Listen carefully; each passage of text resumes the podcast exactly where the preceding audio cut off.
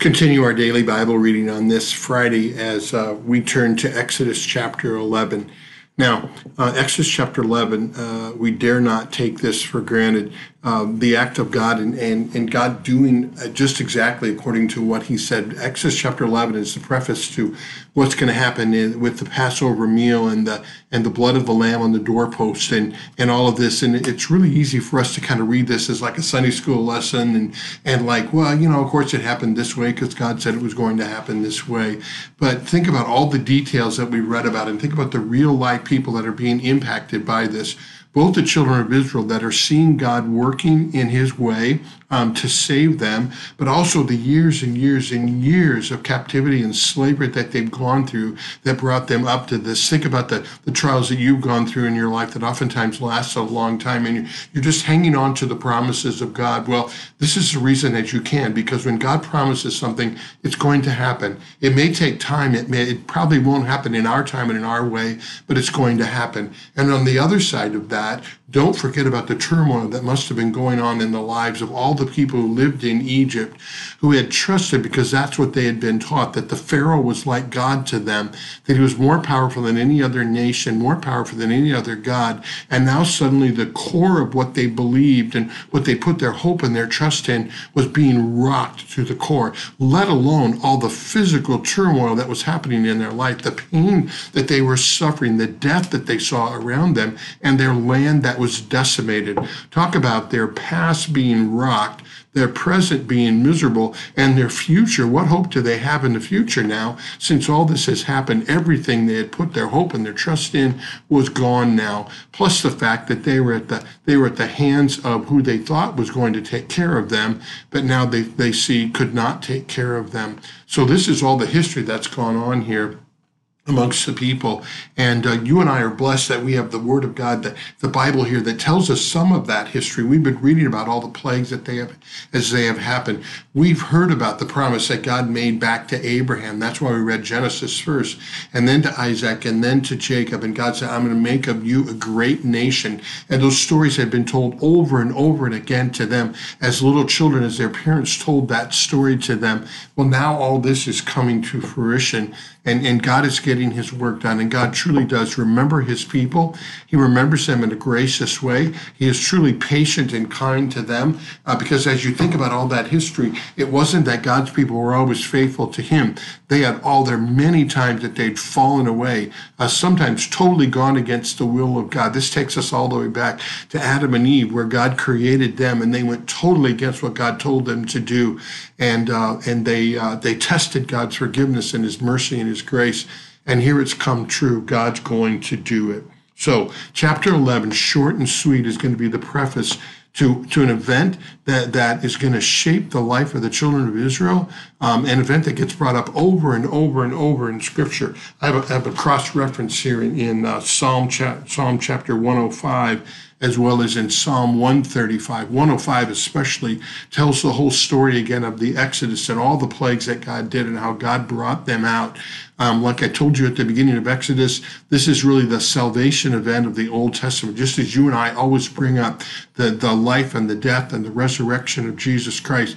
So they would, oh, when, when they were uh, in their time of turmoil and they were wondering if God still remembered them and he loved them, they'd say, but wait a minute. Remember what God did in Egypt. Remember what he did to Pharaoh. You remember how he was there with us through all of this. Well, that's their event, and, and we get to hear about that. So the final plague is threatened in uh, in chapter eleven.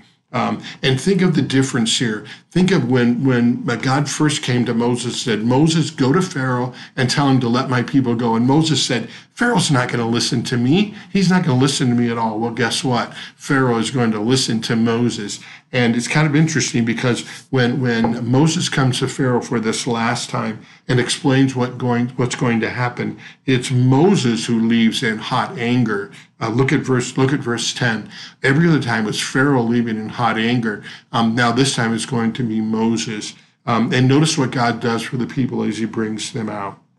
So verse one says at the end, when he lets you go, Pharaoh is going to drive you out completely. So think about what a huge difference that was. First, it was going to be Pharaoh maybe possibly letting them go. Now, Pharaoh's gotten to the point where he's literally going to drive them out. But even more, here's the grace of God.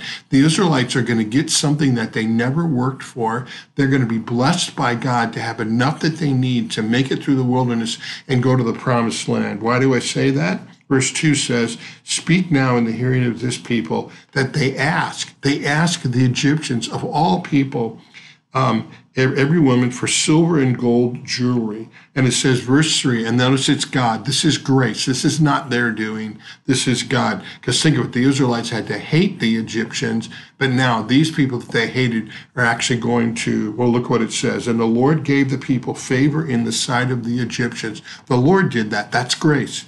Moreover, the man Moses was very great in the land of Egypt. This is the same guy who said, I can't go to Pharaoh. I can't do this. Here's only, only by the hand of God could this happen. And in the sight of Pharaoh's servants and in the sight of the people, everyone had high regard for Moses. That was a gift from God. And then God said, God sets up the uh, the sacrifice of the firstborn son. And we'll talk about more of that, about that when we get to the Passover. But the firstborn son was key. In that culture, the firstborn son re received a double portion. He was going to carry on the name. He was the most important. When you lost your firstborn son, you lost a huge person in, in your life. That's why in Jewish culture, they were told, if, if the oldest son dies and doesn't leave children, the next son is to take his place. Someone else had to be in that place. And when you hear firstborn son, your ears should ring like crazy about the birth of Jesus Christ. And she gave birth to her firstborn son and wrapped him in swaddling clothes and laid him in a manger. Here's the firstborn son of, of Mary, who's going to be the sacrifice for us, who's going to, who's going to save the whole world. There's the importance of that firstborn son.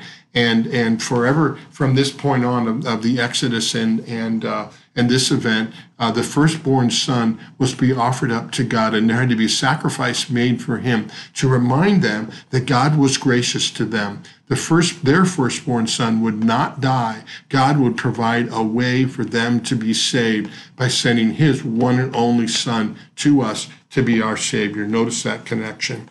And then see that uh, not only was it Pharaoh's firstborn son, it was the firstborn son of the slave girl, of the cattle, and everything. And there would be a great cry in all of Egypt. But here's the gospel but. Verse seven says, but not a dog will growl against any of the people of Israel, and nobody of the people of Israel will be affected because of the blood of the Lamb on their doorposts. We'll read more about that tomorrow. God bless you as you continue to read.